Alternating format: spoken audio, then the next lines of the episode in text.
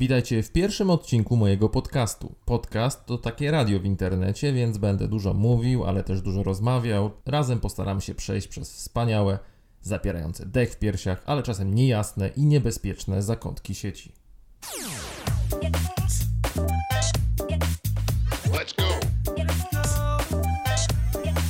Pierwszy odcinek postanowiłem poświęcić zagadnieniu sztucznej inteligencji. W tym temacie przełom roku 2016 i 2017 naznaczył się dosyć mocno. Zebrało się do kupy trochę fajnych projektów i wydarzeń. No i ogólnie mogę powiedzieć, że dzieje się w tej branży jak nigdy dotąd. Wypada się więc temu trochę lepiej przyjrzeć. Można chyba już powiedzieć, że sztuczna inteligencja szykuje się do zmasowanego natarcia. Jeszcze nam daleko do scen z Terminatora, ale jak dziś na to patrzę, to bardziej wygląda to jak rewolucja maszyn, które powoli, no ale chyba skutecznie wypychają niektórych z nas z rynku pracy. No i to w sposób dosyć prosty, po prostu spora część zawodów przestaje być potrzebna albo nie przystaje do tego, co w zamian mogą oferować komputery. To ciekawe, bo wcześniej obserwowaliśmy raczej zmierzch zawodów opartych o pracę fizyczną, wykonywanie pewnych mechanicznych czynności, do których maszyny po prostu były stworzone i które to czynności maszyny wykonują lepiej, szybciej, taniej. Moje pokolenie, a mowa tu o pokoleniu ludzi urodzonych w latach 80., patrzyło na to z punktu widzenia kryzysu rynku pracy na początku lat 90. Nierentowne fabryki zamykano, na przykład upadł zupełnie przemysł włókienniczy w naszym kraju, który przecież przeżywał swój renesans no, ledwie 100 lat wcześniej, właśnie dzięki rewolucji przemysłowej i maszynom. A tu co? 100 lat później praktycznie zniknął. Do pracy zaprzęgnięto roboty, co mnie osobiście kojarzy głównie się z przemysłem motoryzacyjnym i pomyśleć, że pół wieku wcześniej Syrenę czy Warszawę klepano ręcznie. No ale dziś to właśnie my możemy być wypchnięci na zaplecze. Tak, nie pracownicy w fabrykach, nisko wykwalifikowani, ale my, pokolenie dobrze wykształconych inteligentów, których przecież nie da się zastąpić przez roboty, bo te nie czują, nie potrafią interpretować kontekstu, nie znają się na relacjach międzyludzkich. No lecz na pewno, czy aby na pewno nas nie da się zastąpić?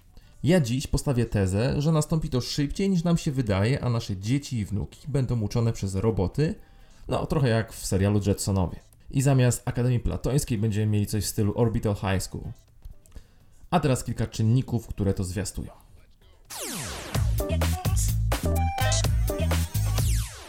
Po pierwsze, światowi giganci inwestują w ten temat ogromne pieniądze, włączając to Google, IBM, Facebooka, Amazon czy Microsoft. Kiedyś pisałem na blogu o Watsonie i sztucznej inteligencji stworzonej przez IBM, która dziś pracuje jako lekarz i prawnik. No cóż, doskonale weryfikuje wyniki badań medycznych, ale nie na zasadzie sortowania kart na dwie kategorie zdrowy i chory, bo to przecież potrafiłby zrobić szybciej od człowieka nawet zwykły kalkulator, gdyby go przeprogramować. Watson potrafi przeprowadzić wywiad z pacjentem, a robi to na tyle szybko, skutecznie i dostosowując się do sposobu mówienia, myślenia, odpowiadania pacjentów, że zwiększa wykrywalność nowotworów na ich wczesnym stadium, co z kolei sprawia, że jest po prostu bardziej wydajny niż jakikolwiek człowiek na tym stanowisku. Watson też doradza w sprawach rozwodowych jako prawnik, no bo bardzo szybko ogarnia cały ten amerykański bajzel związany z prawem opartym o precedensy. No i co w tym wielkiego zapytacie? Po prostu szybki PC dobrze wypełniony danymi. Otóż nie. Cała sztuka polega na tym, że Watsona nie trzeba obsługiwać w tradycyjnym znaczeniu tego słowa. Nie ma operatora, który interpretuje zapytania. Na przykład zapytanie zwykłego pana Smitha, który chce się rozwieść z panią Smith, ale ma sporo za uszami, bo jest zamieszany w romans z nieletnią córką pani Jones, nie będąc pewnym, czy pani Smith o tym wie, czy może nie wie. Watson potrafi odpowiednio szybko interpretować nasze problemy, piekielnie szybko się na nich ucząc. Dlatego jest całkiem niezłym prawnikiem.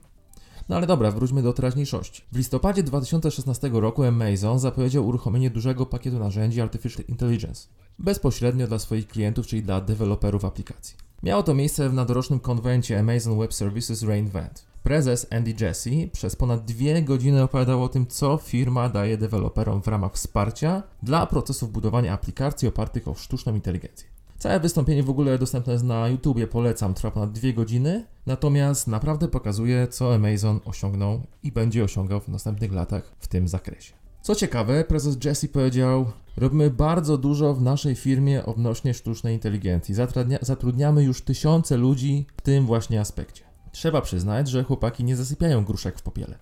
Mamy styczeń, a więc ledwo dwa miesiące później, i z produktów można już korzystać. To m.in. Amazon Lex, przygotowany do budowania interfejsów opartych na głosie, Amazon Recognition, który służy do interpretacji obrazów, Polly, czyli taka nasza Iwona, tyle że samoucząca się tak szybko i tak dobra, że bardzo mocno i dobrze wypowiadał się o niej prezes Duolingo. Jest jeszcze kilka innych elementów, na które nie mamy dziś czasu. Co ważne, każdy z nich oparty jest o procesy deep learning, więc uczenia się maszyn. Sam zdałem sobie sprawę, że to rzeczywistość, gdy okazało się, że Amazon naprawdę wprowadza swoje drony do dostarczania przesyłek ze swojego sklepu. Najpierw skojarzyłem całe wyzwanie właśnie z lotnictwem bez załogą. I to była dla mnie bariera, aż w końcu mnie oświeciło. Przecież takie drony już są. Unoszą ciężkie paczki, świetnie radzą sobie w przestrzeni. Cała sztuka polega na tym, żeby radziły sobie samodzielnie, bo jeśli za każdym razem za urządzeniem będzie stał pilot, to cały projekt po prostu nie ma sensu. Po drugie, pewne rzeczy dzieją się same. To znaczy wiem, że nic nie dzieje się samo, ale ciekawym odkryciem pochwalił się niedawno profesor Jun Rekimoto z Uniwersytetu w Tokio. Rekimoto specjalizuje się w badaniu interakcji człowiek-maszyna. Zna więc doskonale wszystkie te mądre web aplikacje, których na co dzień jest na rynku coraz więcej. Profesor zauważył, że posty tłumaczone na Google Translator stały się jakieś inne niż wcześniej, takie bardziej lepsze. To znaczy samo tłumaczenie było lepsze. Podrzucił więc translatorowi fragment Wielkiego Gatsby'ego i porównał go z dwoma profesjonalnymi tłumaczeniami, które na rynku japońskim już są. Co ciekawe, tłumaczenie Gogla, choć oczywiście nie pozbawione pewnych błędów, Rekimoto uznał za najbardziej przejrzyste. Postanowił więc odwrócić proces. I tu zaczyna się zabawa. Tym razem wziął na warsztat śniegi Kilimandżaro Hemingwaya. Najpierw samodzielnie przetłumaczył pierwszy akapit na japoński, a następnie ten sam fragment miał wrócić do języka oryginału za pomocą właśnie Google Translatora ten sposób powstały dwie wersje angielskie. Pierwsza to oryginalna, która w zasadzie nie powstała, bo już była, i ta, którą Rekimoto najpierw przetłumaczył na japoński, a później Google Translator z japońskiego na angielski z powrotem. Teraz należało zrobić to, co robi się na każdej uczelni na świecie, czyli zaprząc do roboty studentów. Rekimoto dał im oba fragmenty do analizy i odkrył, że mimo pewnych niedoskonałości, wcale nie tak łatwo było odróżnić, które dzieło należy do amerykańskiego noblisty, a które do tandemu człowiek-robot. Przy czym pamiętać trzeba, że Rekimoto doskonale zna zasady działania Google Translatora, bo jej badaniem zajmuje się zawodowo, więc niełatwo go zaskoczyć. Jakie było więc jego zdziwienie, gdy po 24 godzinach Google sam zaproponował nowe, lepsze tłumaczenie, udoskonalając swoje mechanizmy samodzielnie. I teraz odróżnić oryginał od podróbki mogli już tylko znawcy literatury, którzy oryginał mieli pod ręką. Rekimoto wykorzystał swoją popularność, zapytał 100 tysięcy swoich fanów na Twitterze, jak to możliwe, że znany wszystkim Google Translator stał się nagle tak pomysłowy. Ekspresowo naprawił swoje błędy i podciągnął się w dziedzinie, w której do tej pory uznawany był za narzędzie przydatne,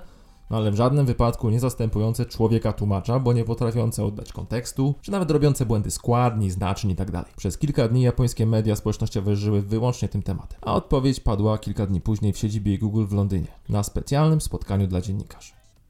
Google zajmuje się tym tematem na poważnie od 2011 roku, odkąd powstał projekt Google Brain. Projektem wspiera przede wszystkim Androida i jego systemy rozpoznawania mowy, ale także przykład inteligentne wyszukiwanie obrazów Google Photos czy rekomendowanie wideo na YouTube, czyli elementy, z którymi wszyscy mamy już styczność. Taką ciekawostkę powiem, londyńskie wydarzenie otwierał burmistrz tego miasta Shadiq Khan, i zaczął od anegdoty. Bliski współpracownik burmistrza często powtarzał, że Khan jest jak Google. Czemu? zapytał któregoś dnia burmistrz. Bo wszystko wiem? Nie odparł współpracownik, bo zawsze próbujesz dokończyć moje zdanie. W pewnym sensie jest to doskonała definicja sztucznej inteligencji. Po trzecie, jest to całkiem świeża informacja, bo z piątku 27 stycznia Apple dołącza do Amazona, Facebooka, Google'a i innych i tworzą wspólny program rozwoju sztucznej inteligencji. Całe działanie nazywa się Partnership on AI. W komunikacie dla prasy podano, że jest to przełomowy moment y, dla badań nad sztuczną inteligencją i wykorzystywaniem jej w biznesie, bo po raz pierwszy tak wiele firm ze sobą współpracuje, a nie rywalizuje. W końcu te firmy ogarniają sporą część naszej rzeczywistości: software, hardware, social media, e-commerce itd. Jeśli będą tworzyły samouczącą się technologię razem, to zamiast wyścigu zbrojeń, jak to ma teraz miejsce na przykład w przypadku smartfonów, będziemy mieli rewolucję, bo wdrożone rozwiązania będą uniwersalne. No i może nawet kiedyś dożyjemy czasów, że będzie jeden kabel do ładowania wszystkich telefonów, no ale to pewnie nie.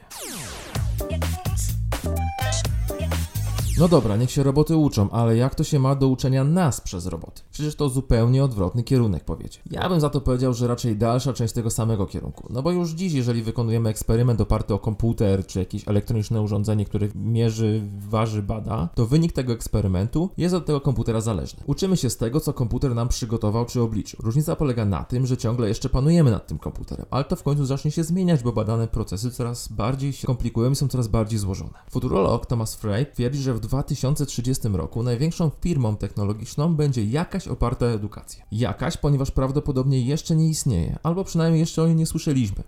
Może jest to więc jakiś startup oparty o pomysł spisany na kartce papieru, który czeka teraz na swój moment gdzieś w jakimś garażu. Kto wie, może nawet czeka właśnie w Polsce i to będzie nasz długo oczekiwany jednorożec. To ciekawe w kontekście wspomnianych wcześniej zbrojeń gigantów, którzy rozwijają sztuczną inteligencję na naprawdę dużą skalę. Może jakaś polska firma do tej listy gigantów w końcu dołączy. Czy możemy się temu dziwić? Jeszcze 20 lub 30 lat temu komputery w podstawówkach to była rzadkość, przynajmniej w Polsce. Zazwyczaj były zamknięte na klucz w jednej, jednej sali komputerowej, tak naprawdę bez pomysłu, jak je wykorzystać, nie licząc jakichś nie do końca dopracowanych, trochę nieudolnych lekcji informatyki. Dzisiaj uczeń z tabletem, własnym tabletem, to już w zasadzie już normalka. Nauczyciel maszyna, a więc sztuczna inteligencja, powoli dochodzi do takiego poziomu, że będzie łatwiej i szybciej pracował z poszczególnym uczniem. Oczywiście nie będzie to blaszany Android na kółkach jak we wspomnianych Jacksonach, ale raczej model oparty na tym, co dziś proponuje nam taki serwis jak Lynda.com albo Akademia Khana. Tyle, że zamiast człowieka nagrywającego lekcje na wideo, jak to mamy miejsce dzisiaj, będzie to automat, który nie tylko zajmie się uczeniem, ale także samodzielną analizą uczniów, dobierając im materiały w sposób indywidualny, metody, tempo uczenia itd. Tak Problem przerośniętych klas przemęczonych nauczycieli, którzy muszą olewać najzdolniejszych, żeby skupiać się na najsłabszych, w pewnym sensie zniknie sam. Pytanie, czy zniknie razem z tymi nauczycielami? Frey twierdzi, że nie, bo te 14 lat, które dzieli nas od 2030 roku, to trochę za mało, żeby roboty zastąpiły ludzi całkowicie. My, zamknięci w takich trochę prowincjonalnych rejonach naszej ojczystej kultury,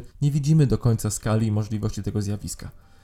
No ale w Wielkiej Brytanii już 4000 podstawówek oferuje swoim uczniom korepetycje z matematyki w postaci spotkań online z hinduskimi tutorami. Tak swoją drogą lata okupacji Półwyspu Indyjskiego i bycie imperium, nad którym słońce nie zachodzi teraz procentują, bo dzieciaki mogą wieczorami rozkminiać na Skype'ie tajniki mnożenia, no a po drugiej stronie mają bardzo ekonomicznego Hindusa, dla którego angielski jest prawie językiem ojczystym, a ogólnie to oficjalny. Co może być niezwykłe nawet w tych warunkach, liczba Hindusów też jest ograniczona. Nic więc dziwnego, że Anglicy kombinują jak tych Hindusów Hindusów wesprzeć technologią. Kładą przy tym bardzo silny nacisk na właściwe wyważenie współpracy między ludźmi a sztuczną inteligencją i to się naprawdę chwali. To dobrze, że ktoś walczy o to, żeby zmiany wprowadzane szybko i często niepostrzeżenie dla nas nie niosły ze sobą toksycznych konsekwencji.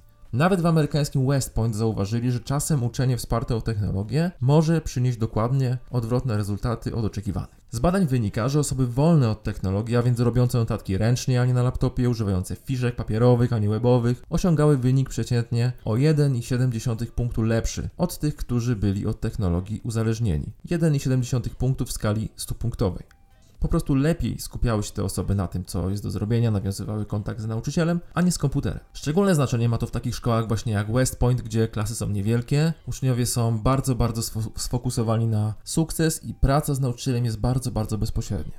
Tam komputer po prostu może to zakłócać. To jak w końcu będzie, zapytasz? Wirtualny nauczyciel oparty o sztuczną inteligencję to przyszłość, której nie unikniemy. Będzie on mądrzejszy, lepiej dostosowany, tańszy i bardziej wydajny. Poznamy też nowe znaczenie blended learning i pewnie sztukę odpowiedniego mieszania ze sobą tego, co ludzkie, z tym, co maszynowe. Jednak to też wpływa na wszystko wokół nas i musimy być tego świadomi, bo tak na dobrą sprawę, kto by chciał, żeby jego dzieci uczyło coś, co w poprzednim życiu było odkurzaczem. Naszym celem jest przygotować się na te nadchodzące czasy zająć w nich odpowiednie miejsce, może po raz ostatni będziemy w naszej historii na szczycie drabiny ewolucyjnej.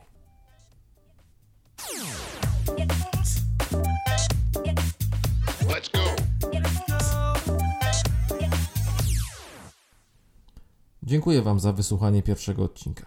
Mam nadzieję, że był dla Was inspirujący. Zapraszam na kolejny na mój blog na maczugaedu.pl, gdzie znajdziecie znacznie więcej inspiracji. Do usłyszenia wkrótce.